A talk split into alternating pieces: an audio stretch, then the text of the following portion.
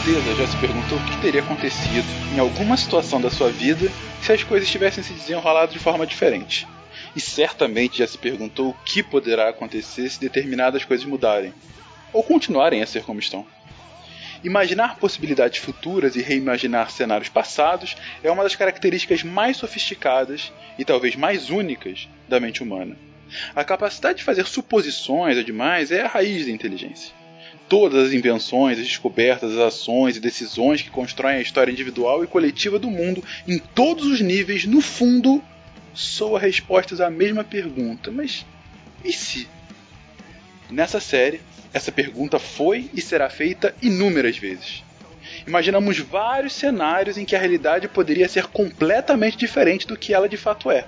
E a partir daí, usando as ferramentas da ciência, tentamos construir esses mundos alternativos da maneira mais concreta possível. Ou não.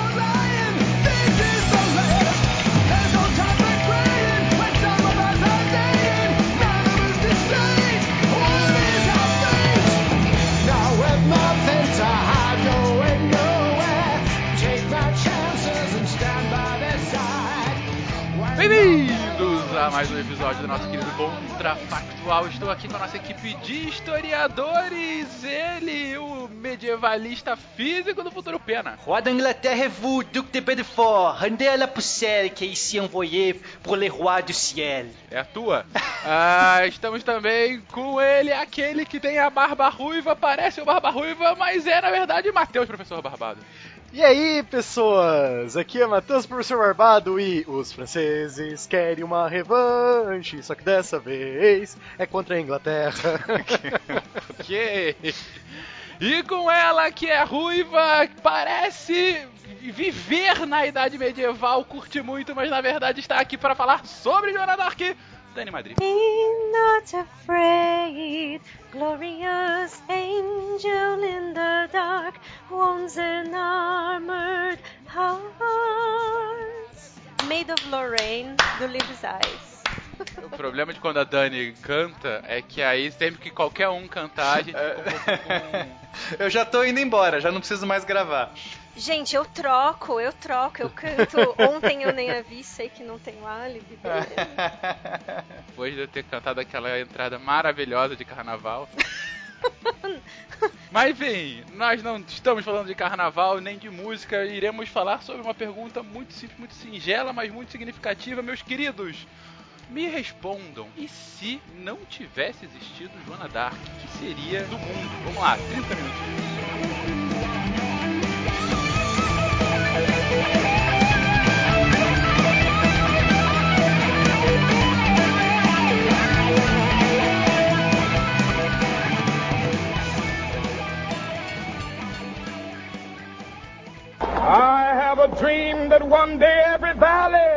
Exalted. Then they will have my dead body, not my obedience. That's one small step for man, one giant leap for mankind. Okay, Houston, we've had a problem. A nação quer mudar. A nação deve mudar. A nação vai mudar. A maior potência do planeta é alvejada pelo terror.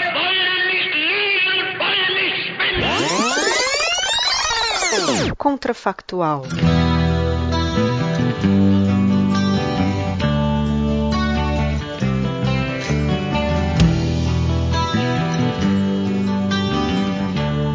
Estaria triste. Também estaria um ícone pra mim. o Fencas ia ter que encontrar outra coisa pra estudar na Idade Média. Talvez fogueiras, né? Como as fogueiras da Idade Média eram construídas. Fencas não, o Pena, uma hora você acerta, babado. Mas ah, uma hora eu acerto. Qualquer dia ele vai falar pencas, fena. O Pencas, é verdade, o Fena. Pencas, pencas. Enfim, mas por que a sua tristeza, Pena? Não, é porque eu pesquisei, né? Eu, eu sou aficionado aí pela história dela. Eu tava pesquisando Guerra dos 100 Anos, que foi um dos, dos temas do meu mestrado. E aí eu acabei esbarrando em Joana Dark. E aí eu fui entender melhor e acabei. E aí disso foi toda uma outra linha, né, de estudos meus, até para entender o papel da mulher na Idade Média. Eu me aprofundei sobre mil histórias. Mas a, a- acho que assim, desses grandes líderes, eh, eh, sei lá, eh, mitológicos, né? Vamos colocar assim. A Joana Dark, ela é uma. tem muito material sobre ela, né? Primeiro que a gente tem. é, existiu a Joana Dark real, a gente tem essa certeza, né? Que existe uma persona, não é como alguns mitos como o Rei Arthur, que a gente não sabe nem se existiu um, um Rei Arthur.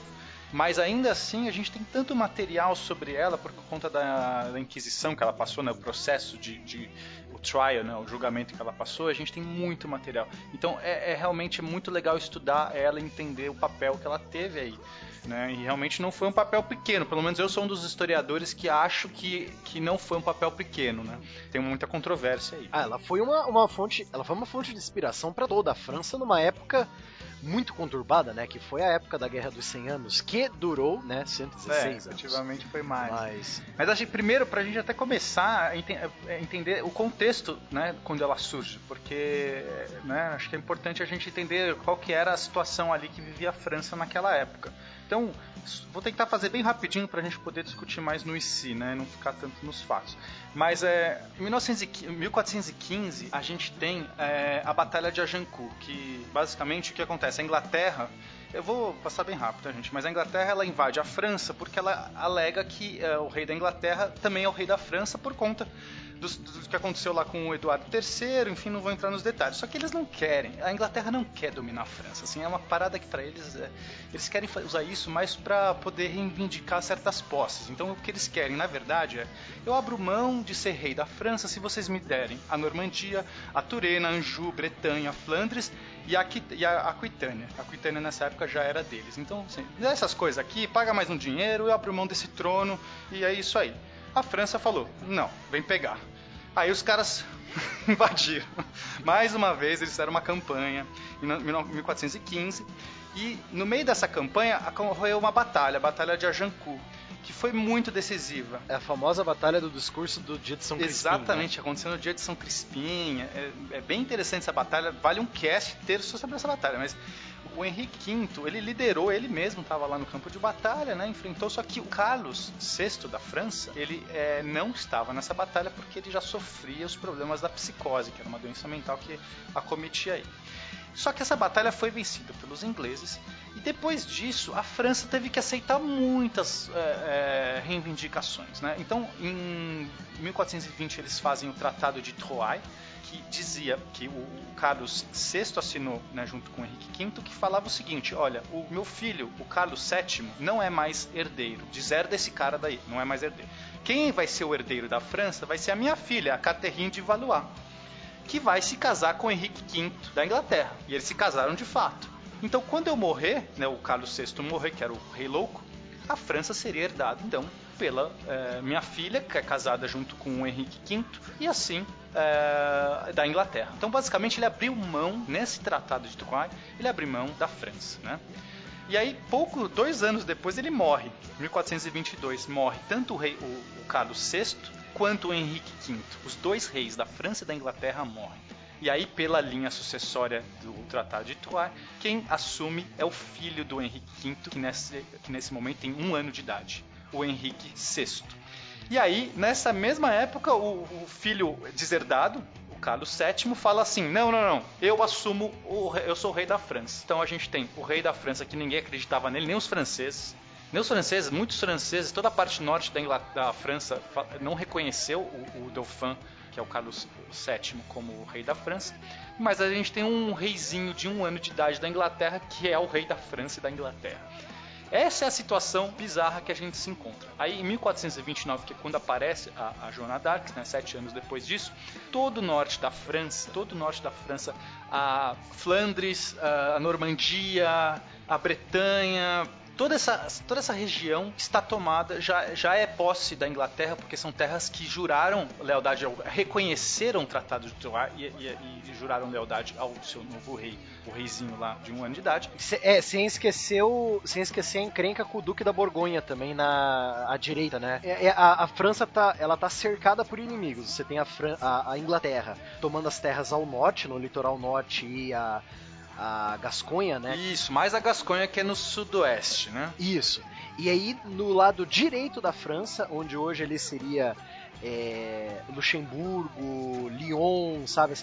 as terras do oeste da França. Reims também tá lá. Reims também, é, são terras do Duque da Borgonha, que fez um acordo com o rei da Inglaterra de ajudar ele nessa guerra contra a França em troca, lógico, de ganhos territoriais, né? E olha, uma referência literária disso, gente, Cornwell, hein? A trilogia do arqueiro, tá? Os, principalmente os dois primeiros livros. Então, assim, essa é, a gente tem que entender que nesse período a Inglaterra tem mais terras que a França. E isso realmente é, é algo né, incrível, que a França é um território grande, mas a Inglaterra nessa, nesse, nesse período ela tem a Gasconha, todo o norte da França, mais também a Irlanda. Então a gente está falando de um grande monstro crescendo. É, é, legal você ter falado isso, que a Inglaterra tinha mais terras que a França. Para os ávidos jogadores de, de jogos de estratégia, indico um jogo complexo, mas muito legal, chamado Europa Universalis 4, que é um jogo que começa no, em novembro de 1444. E, tipo, a, a Guerra dos Oceanos não havia acabado ainda, então você vê ali o norte, da, onde seria ali a Normandia e a região de Flanders e a região da, da Gasconha, né, no, no sudoeste, você vê essas terras dominadas pela Inglaterra. Você vê as terras que a França tinha e a terra do Duque da Borgonha também. É bem interessante esse jogo aí. Ó, eu, eu acho o seguinte, é, no quesito de se Joana d'Arc não tivesse existido, eu acho que a Guerra dos 100 Anos ia ser mais longa do que é. Não teria aparecido um outro líder, por exemplo? Talvez não com essa pegada religiosa, né? Eu não diria na pegada religiosa, mas eu diria bons generais para a França. A França ela tinha um, um, um, um roster, ela tinha um grupo de cavaleiros e generais com boas táticas. O problema é que o rei da França na época, o Carlos V e o Carlos VI, não, Carlos VI e Carlos VII, eles mandavam os generais, é, tipo, ah, deixa os. É, eles até quase chegaram a fazer acordos com a Inglaterra para acabar com a guerra.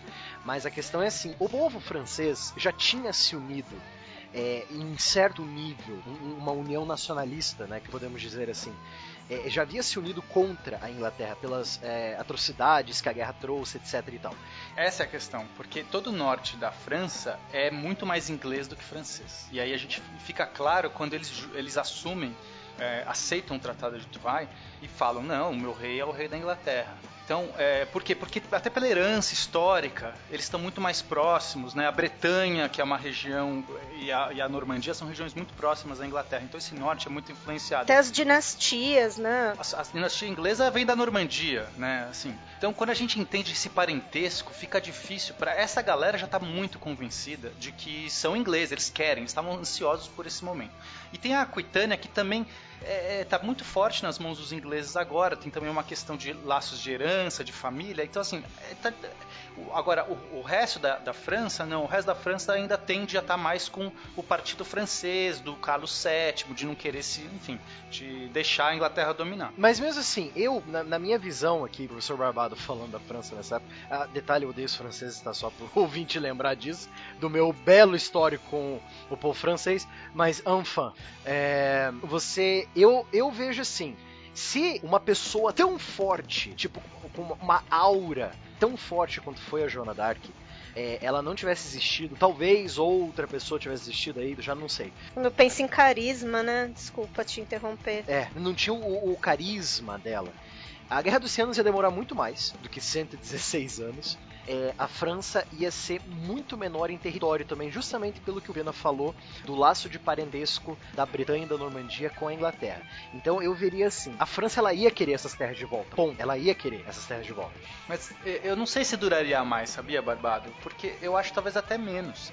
Porque a, a, situação que a França estava em 1429 era muito complicada, assim, do ponto de vista moral, tá? É, e, e, também do ponto de vista de tropas e tudo mais. Porque a gente tem um tratado real dizendo que a França agora, o rei da França é o, o cara da Inglaterra. Então você já tem um tratado ali que você tem que vencer. Você tem todas as grandes cidades, como Paris, Troyes, é, próprio Orleans, que está sendo sitiado, é o grande último bastião na, é, no norte do Loire. O Loire é um, é um, rio que divide a França ao meio horizontalmente. Que é o grande centro a grande força que vem aí da França vem dessa, dessa região já está tomada pelos ingleses. Então, moralmente falando e em termos de recursos, a situação é muito difícil para a França. Eu acho que, é, se não, talvez, né, e aí é onde eu começo, se a Joana não tivesse entrado nesse cenário, eu acho que os, os ingleses teriam mais facilmente subjugado e, e ou, ou, assim, eu acho que talvez eles não quisessem subjugar o resto, eles estavam bem ali, mas eles teriam se fortalecido e assim, acabou, tá bom aqui, já peguei o que eu queria, o resto aí, ó, se vira, fica aí para vocês. Talvez até formado um Reino Unido, né? Reino Unido de de Inglaterra e França, né, no caso, uma união pessoal, seria uma união pessoal, a, a, França seria um vassalo, uma união pessoal da Inglaterra, até antes. Exato, né? se, eles, se, eles, conseguissem firmar o acordo de Troyes, eles poderiam chegar nesse ponto, mas talvez, eu acho que eles iriam abrir mão, assim, eles vão falar assim, olha, tá bom, eu quero isso aqui, você fica com o que tá aí e fala que é o que você quiser essa terra aí, eu não vou me meter.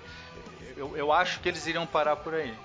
É, o que o Pena tinha colocado aqui, o Barbado também complementou, é sem a Joana d'Arc, a Joana d'Arc teve um papel decisivo na reviravolta da França no final da Guerra dos 100 Anos. Sem ela, a hipótese do grupo é que não haveria essa união, ou pelo menos não haveria força suficiente para é, contrabalancear a Inglaterra e daí haveria uma vitória inglesa mais rápida, talvez não em 100 anos que não foram 100 anos, e sim mais rápido, e daí a Inglaterra conquistaria boa parte do território francês, se não todo. Mas vocês estão considerando aqui uma parte substancial do norte da França, do atual norte da França, né? Sim, sim.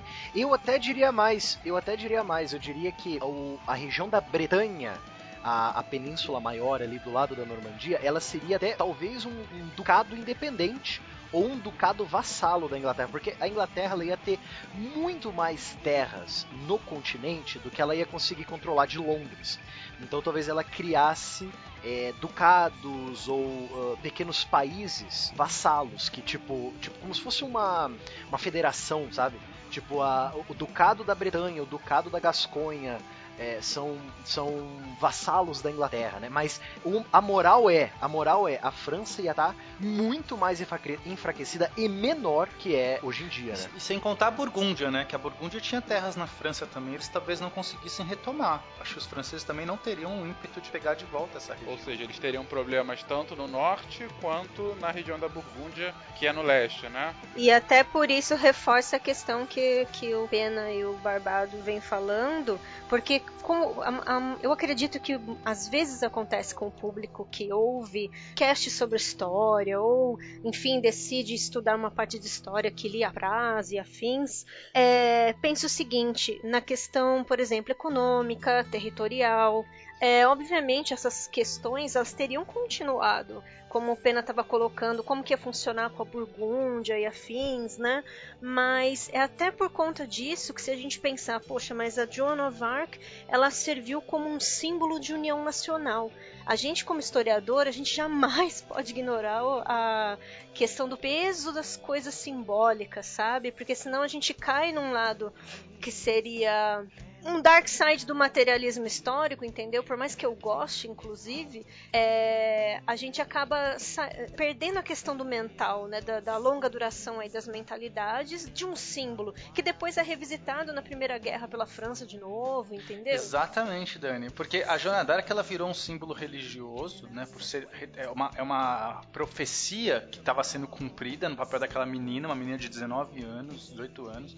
Isso é um símbolo muito forte e ela e ela assume assumiu esse papel. Em algum momento Sim, ela assume esse papel. Sim, me dá muito mais raiva ainda do, do Carlos VII, Charles, sei lá, sétimo, por Exatamente. conta disso. Então, a gente já, já partiu desse ponto. França perdeu da Inglaterra. O que eu quero saber de vocês é, e daí? Como é que a gente tem as consequências disso? O que, que seria dessa Europa do século XV? Ah, eu, acredito, eu acredito que culturalmente ia ser algo que a gente ia ser radicalmente diferente. Eu acredito em mudanças linguísticas, culturais, já questiono até se a gente teria até Revolução Francesa lá na frente que a cultura seria muito diferente nesse sentido. Não, não, não haveria a Guerra das Rosas, por exemplo. Sim, a monarquia inglesa ia ser muito mais estável, ganhando a Guerra dos 100 Anos. A Guerra das Rosas nunca ia existir. E eles teriam até mais terras para poder dividir entre os Yorks e os Lancasters. Gente, não ia ter Game of Thrones. Exato. O George Martin não ia ter inspiração, acabou. Não, então acho que a França não teria uma unicidade como ela acabou tendo, né? Com, essa heroína e toda essa, essa, coisa, esse ideal por trás. Então ela ficaria um território muito mais, é, tanto menor em território, é, mas também em termos de poderio, de força, de patriotismo, que é uma característica grande da França. E a Joana d'Arc é um símbolo no patriotismo. Então o patriotismo francês ficaria muito mais mitigado.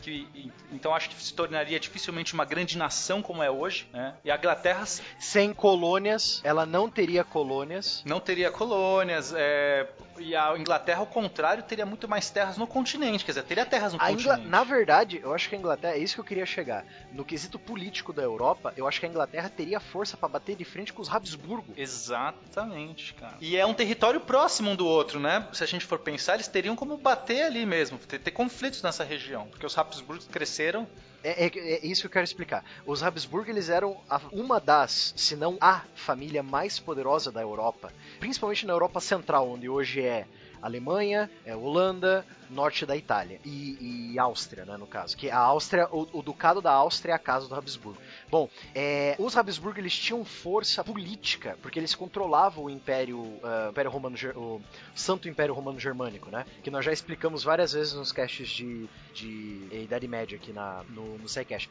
Mas a questão é a seguinte: é, a Inglaterra teria força até para bater de frente com os estados alemães que eram uma força a ser é era uma força a ser reconhecida na, no continente. Mas então você está considerando que a vitória da Inglaterra sobre a França mudaria inclusive a mentalidade de isolamento, isolacionista que historicamente a Inglaterra tem? Se, é, se ela tem essas terras na, no continente, ela se interessaria mais pelos conflitos do continente. Ela não se absteria e do tipo, ah, estou aqui bem na minha ilha, vou desenvolver aqui minha navegação boa e lá lá lá. Mudaria, mudaria completamente o paradigma dela. E se a França nunca fosse prominente, então a gente teria absolutismo, por exemplo? E se a gente não, não tivesse absolutismo, a gente teria Revolução Francesa?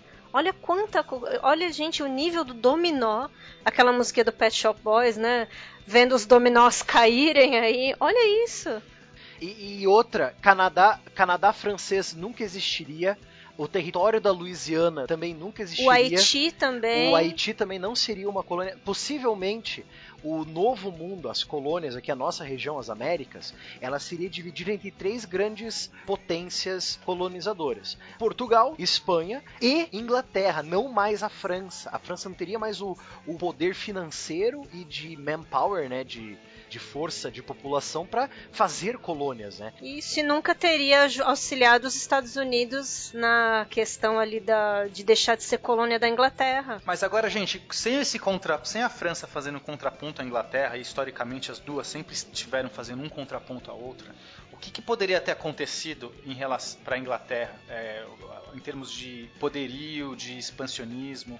Que a França estava enfraquecida agora, a Inglaterra foi a, a, vitoriosa da Guerra dos 100 Anos. Uhum. Não, eu tô pensando, a primeira coisa que eu pensei aqui é, temos Holanda ainda? Não. A região da Holanda Flanders, é, a, a, província da Holanda, da Zelândia, a Não, mas estaria no nome dos burgúndios. Acho que é... Exato, eles são vassalos dos burgúndios. Então, talvez no, no futuro a maior encrenca seria que a Inglaterra criou um monstrinho chamado Burgúndia. Talvez no futuro, eu estou falando que a Burgúndia seria esse monstrinho que a Inglaterra criou. É, ela se meteria muito mais no assunto do continente do que anteriormente. Teria mais dinheiro por causa dos impostos que ela ia arrecadar dessas terras novas, né? Ou mantivesse essas terras, né? Ela bateria de frente com a Dinamarca de novo, porque a Dinamarca ela tinha o controle da Noruega e da Suécia, ou seja, a Dinamarca esse grande reino do norte que também tinha é, ideais expansionistas, é, não só território, mas em colônia também. Então, a, a, Inglaterra seria o maior poder, ou o top 3 maiores poderes na na, na Europa, nessa região. Né? A dominação e a conquista da Escócia ia ser muito mais fácil sem a França. Porque a França e a Escócia, depois da Guerra dos 100 Anos, a França e a Escócia fizeram um acordo. Qualquer um que atacasse a Escócia, a França ia ajudar. Ah, durante a Guerra dos 100 Anos já tem esse acordo, inclusive. Exato. Foi o que ajudou a França, tipo, hum, Escócia, vamos fazer o seguinte: se a Inglaterra te atacar, eu ataco ela aqui e toma, toma Normandia para mim. Essa foi por isso que a Normandia foi, para mão, foi parar em mãos francesas, por causa da guerra entre Inglaterra e Escócia. Sem a França na jogada, a Escócia estava sozinha. Ela ia ser dominada muito mais antes. Dificilmente teria um contraponto apoiando a, esco- a independência escocesa, né? Exato. Ou seja, a gente estava entrando no século XVI com uma Inglaterra dominando toda a ilha, todas as ilhas britânicas, né? Inclusive Escócia e o que é hoje Escócia e Irlanda do Norte, Não, né? toda a Irlanda. Então, o que hoje tem essa separação não teria, né? Você te- seria tudo Inglaterra, todo o arquipélago, né? Seria Inglaterra, todo o norte da França até o, o Sacro Império Romano e ao sul até mais ou menos a Burgúndia, né? A sul, le, a su- sul e leste, né? Burgúndia, gente, a Burgúndia fica quase na Suíça, é, entre os Alpes e a É, França. entre, ali, entre a né? França, tipo, en- entre a França e a Suíça, você pega um pedaço, um pedaço da França ali do, do leste. Ali é a Burgúndia. Exatamente. E vocês comentaram também, eu achei interessante, a Dani até comentou um pouco. Primeiro, potencialmente uma separação, uma fragmentação da França. Você não teria essa união nacional, como o Pena colocou, né, Pena? É, eu acho que esse símbolo de nacionalismo seria bem mais enfraquecido. Ou seja, é possível que houvesse uma fragmentação em estados menores do que restaria da França. A gente teria que pensar qual seria esse símbolo, né? Quando que o nacionalismo francês, por exemplo, uma Não, identidade Napoleão não francesa- existiria, gente. Se a gente for pensar nesse ponto, não, não teria, não teria como surgir Napoleão, uma- é, Napoleão continuaria vivendo na, Cor, na, na Córcega. Ele Exato. seria um- É, ele ia ser italiano e acabou. É, Na- Napoleão seria. E assim, Napoleão poderia existir, mas não seria o Napoleão, né? Esse que é o ponto. Gente, duas coisas em relação ao Brasil que eu quero colocar. Uma, a França não sendo é, re- relevante no cenário internacional. No século XIX no Brasil, por exemplo, toda a influência desde a arquitetura até, por exemplo, ah, o lado educacional, desde a educação de um Machado de Assis, entende? Umas coisas assim. E para finalizar aí no século XX, né? Claro que eu ia ter que falar disso de novo. A pobre banda Camisa de Vênus não teria o seu maior hit, né? De todas essas mudanças, essa seria a pior, né? Essa assim? realmente. Mas, Dani, eu vou falar de uma outra mudança, um pouco menor do que essa, sem dúvida, mas uma outra mudança significativa da gente. Olha, sem França a gente não tem família real no Brasil, gente. Também, não. O Brasil, o Brasil ia ser colônia por muito mais tempo. É, detalhe que durante, durante o período co- colonial, a França nunca invadiria o Maranhão e o Rio de Janeiro. Olha só, gente. A microhistória é um tapa na cara da sociedade mesmo. É. O, a- o Rio de Janeiro nunca teria as cores branco e azul na bandeira, por causa da invasão francesa. A, a família real nunca sairia de, de Portugal. Então a independência do Brasil ia, ia, ia levar muito mais tempo. Talvez o Brasil fosse independente junto, no, no mesmo período que os, os revolucionários dos nossos irmãos aqui do lado. Talvez. E possivelmente seria uma república e não um império, né? Exato, seria uma república, não um império, e talvez várias repúblicas. Várias repúblicas, exatamente, uma Uma fragmentação fragmenta- de como aconteceu na América Espanhola. Ah, esses ouvintes do Rio Grande do Sul já posso. República do Guarani! Exatamente. Não, excelente. É, voltando aqui para a nossa história europeia do século XVI. Ah, a Holanda estaria sob o controle dos ah, burgúndios, né? A Holanda como país não existiria, a Netherlands, né, os Países Baixos. Você teria vários pequenos, vários pequenos é, reinos ducados vassalos dos burgúndios. A Dani comentou uma coisa aqui que eu acho também que é um impacto gigantesco pro mundo inteiro, né? Que é inclusive o que vai culminar na vinda da família real pra cá. Porque por que a família veio pra, a família real veio pra cá? Por conta da invasão napoleônica. Mas Napoleão é um filho da Revolução Francesa. A Revolução Francesa só existe por conta do absolutismo francês. O absolutismo só existe porque você tem uma França grande unificada também pelo símbolo Mas de d'Arc. haveria um absolutismo inglês? Esse é o meu- a minha dúvida, pena, porque a, a Inglaterra já é, é, parlamentarista Sim, nesse momento. Haveria, sabe por quê? Por quê? Porque a não, na verdade não haveria, porque olha, olha só, olha que que, que, Mas que as- teia de aranha não, que veio. Não, não, não, olha que teia de aranha que apareceu na minha cabeça aqui agora. A, a Inglaterra, ela, ela foi parlamentarista, Fencas, depois da Guerra dos 100 Anos, depois que a monarquia perdeu força, porque quem subiu ao Por causa poder da Guerra das Rosas. foi- por causa da Guerra das Rosas e sobe a casa Tudor, o, o Henrique. VIII Tudor. A Casa Tudor não teria por que subir agora. E a Casa Tudor muda a religião da Inglaterra de católica para protestante. Agora, pre- presta atenção, Verdade. presta atenção. Aí a Elizabeth I morre sem herdeiros vem uma família, vem a família dos, dos Stuart, lá da Escócia, que são católicos. Um desses reis Stuart, o, se não me engano é o Carlos I, lá em 1630, 1640, ele quer voltar, ele quer fazer a Inglaterra voltar a ser católica, certo? E ele, ele quer ter poderes absolutos, ele quer passar por cima do parlamento, certo? Agora, se ele passar por cima do parlamento, isso não dá, dá a guerra civil inglesa, onde foi no, não foi na, na, na Revolução Francesa que o, o primeiro rei da Europa foi decapitado, foi depois da, da Revolução Inglesa, eh, quase 100 anos antes da Revolução Francesa.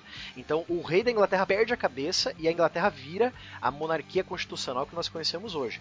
Mas, se a Inglaterra ganhou a, a Guerra dos 100 Anos, a monarquia está mais estável. Se a monarquia está estável, não acontece a Guerra das Rosas. Posso pôr mais um detalhe aí, Barbado? Aí eu acho que seria muito cômodo, é, porque a Guerra das Rosas, é, o, o, conflito entre os Lancasters e os Yorks já existia na Guerra dos 100 Anos, mas estava é, em segundo plano. E ele se torna muito grande no final, porque aí realmente eles perdem, aí o conflito acontece.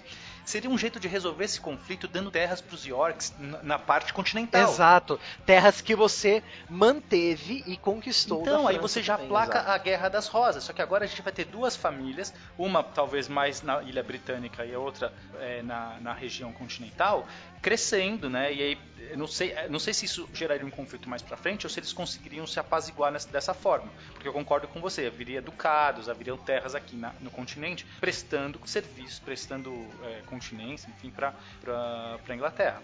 Mas será que esse, essa dualidade se manteria por um tempo suficiente ou não? Ou Aí eu penso em conflito religioso e que isso talvez conclamasse esses ex-franceses por alguma razão, talvez uma razão meio de manpower, sabe? Mas Dani, é, eu não veria muito conflito religioso aqui, porque tanto os York quanto os Lancaster, eles são católicos. Hum, gente, mas a Irlanda era o país mais pagão e olha isso. Nessa época, a Irlanda é católica pura. Nesse momento, então, acontece, essas conversões loucas acontecem. Mas o protestantismo não existiria, certo? Não, o protestantismo não existiria na Inglaterra. Na Inglaterra. O anglicanismo não existiria. O anglicanismo não existiria por que não? Por causa que o Henrique, o Henrique VIII nunca seria rei, porque a Guerra das Rosas nunca ia acontecer, entendeu? Nossa, não, tá, agora vocês podem devolver o que sobrou do meu cérebro. Poxa, ele nunca ia compor Greensleeves, a letrinha. o foco da Dani é no impacto musical, né, Dani? Gente, o heavy metal ia ser destruído sem esse monte de tema. É. Levando em conta o que a gente falou aqui até agora, eu viria assim. Eu acho que a guerra, a guerra das rosas, ou uma guerra civil na Inglaterra nesse período, eu acho que ela não seria é, eu acho que ela seria inevitável, pena. Porque os, mesmo, mesmo os York e os Lancaster ganhando terras, os York ainda iam ficar puto da cara, porque os Lancasters eles são a família real. Os Lancasters estão no trono. Então a tensão, tensão política entre essas duas facções inglesas, ela ia continuar. Só que aí vem a questão, se os York vão ganhar mais terras do continente, eles podem se rebelar e criar seus próprios países no continente, entendeu? É aí que eu ia chegar. Eu acho que eles podem fazer uma independência da Inglaterra se eles receberem essa parte das terras. Nós teríamos duas Franças: a França que perdeu terras, a que a gente conhece, e a França dos York, que iam fugir da Inglaterra por causa da guerra contra a os Lancaster. Yorklândia. Yorklândia. Que mané França dos Yorks? A gente teria Yorkland, exatamente. Você tem England e Yorkland. Exato. Pronto. Esse então, é um contexto. Acabamos de estabelecer um novo antagonista para a Inglaterra é, é, da ilha, né? Que é Yorkland. E quem sabe a França, a velha França, se uniria com os York e quem sabe os dois não se uni, não uniriam no matrimônio. É, ou seja, a história é inevitável. É. É, estamos chegando num nível de contrafactual que está explodindo. Exato. Mas não teria a língua do, a, a, o francês não seria forte. A, a língua francesa concordo não, com a Sem dúvida alguma, a francesa não, o francês não seria. Mas em Auckland falariam alguma mistura dos dois. É, um né, normando, sei lá. Normando, Sem contar exatamente. que a Gasconha ela tinha o seu próprio dialeto, né? O, a parte do Mas sul aí vamos ali. voltar também pra galera celta aí que tem, tem re- restolhos de línguas celtas aí. Enfim, enfim, fomos, viajamos demais, chegamos ao Brasil, voltamos e descobrimos que na verdade a Inglaterra não seria tudo isso e seria contestada por Yorkland, um novo país ao, ao que hoje é conhecido como é, norte da França. Queridos, é, espero que vocês tenham aproveitado a viagem. Foi um pouco mais confuso do que a gente imaginava, mas no final ficou divertido. Eu continuo com raiva do John Malkovich naquele filme do Luc Besson, não adianta. Continuo querendo bater nele. E o engraçado é que tudo isso que a gente discutou só aconteceu porque uma menina da, da região da Lorena nunca existiu. Levando sua esquizofrenia, ó, Marcelo Rigoli, beijo. É verdade. Bom, encerramos aqui, gente. Espero que vocês tenham gostado. Comentem, é, é, fale se a gente voou um pouquinho demais, fale onde que a gente pode ter exagerado, talvez, no programa todo, talvez não, concorde conosco, discorde, deixe seu comentário e um beijo. Eu não matei sua nada.